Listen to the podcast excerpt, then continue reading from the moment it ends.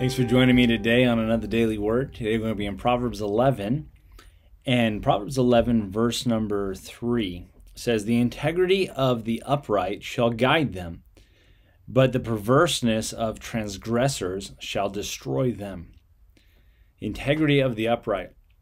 You know, over and over you see integrity, you see these words that are really synonymous with general character.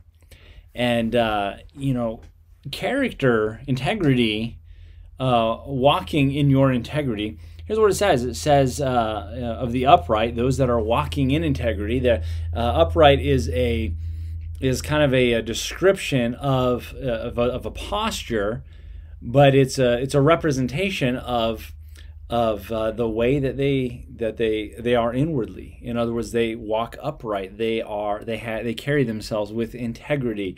Uh, the idea of a firm spine, so to speak. And so the integrity of the upright will guide them.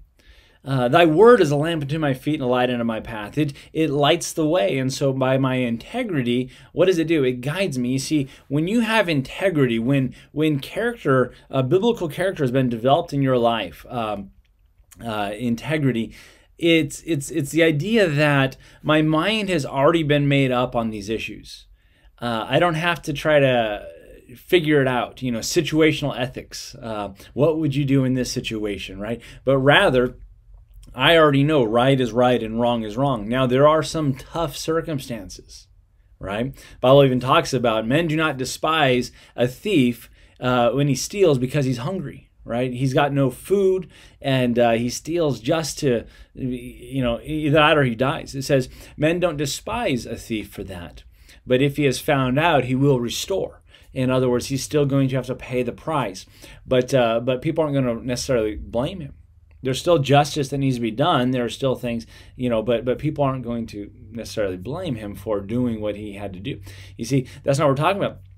We're talking about living our lives personally when right is right, wrong is wrong. We live by integrity. What you would do when no one is around, no one's looking. This is who I really am.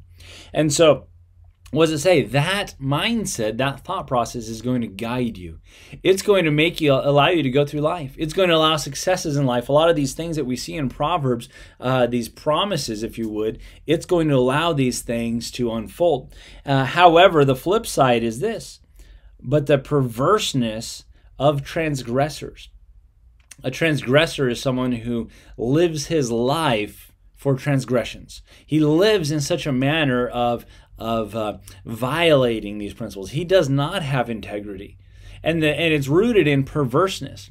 Uh, perverseness is the idea of I've, I've twisted right from wrong. I, I don't really uh, have a grasp on it. I become perverted in my judgment the perverseness of the transgressors because you don't see clearly, because you've not applied the principles, because you have not developed biblical character, you fall in that path of the transgressor. Another place says, the way the transgressor is hard. Here's what it says The perverseness of the transgressor shall destroy them. It will destroy you. On the one hand, you've got it guiding your path and going before you. On the other hand, destruction is waiting for you. And so that's why it's so important.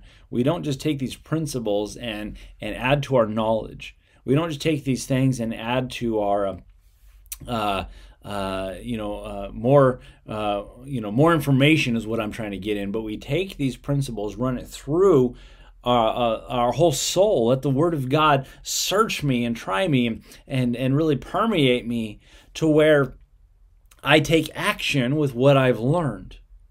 In other words, I've learned it's wrong to bear false witness, so I'm going to intentionally tell the truth. It's wrong to uh, to do certain things. So, what am I going to do? I'm going to do the opposite. I'm going to do the will of God in any given circumstance. And what what's what I'm seeing uh, start to unfold is the path before me. But you know, someone a child left to himself brings his mother, mother to shame. When I just go my natural way, the way of destruction, the way of the flesh, at some point it gets more and more perverse until the perverseness of that transgressor destroys them. And uh, let me just say, I've seen many. Don't, don't, don't play the game, Christians. Don't fall into that trap. We want to walk in our integrity. We want to be real.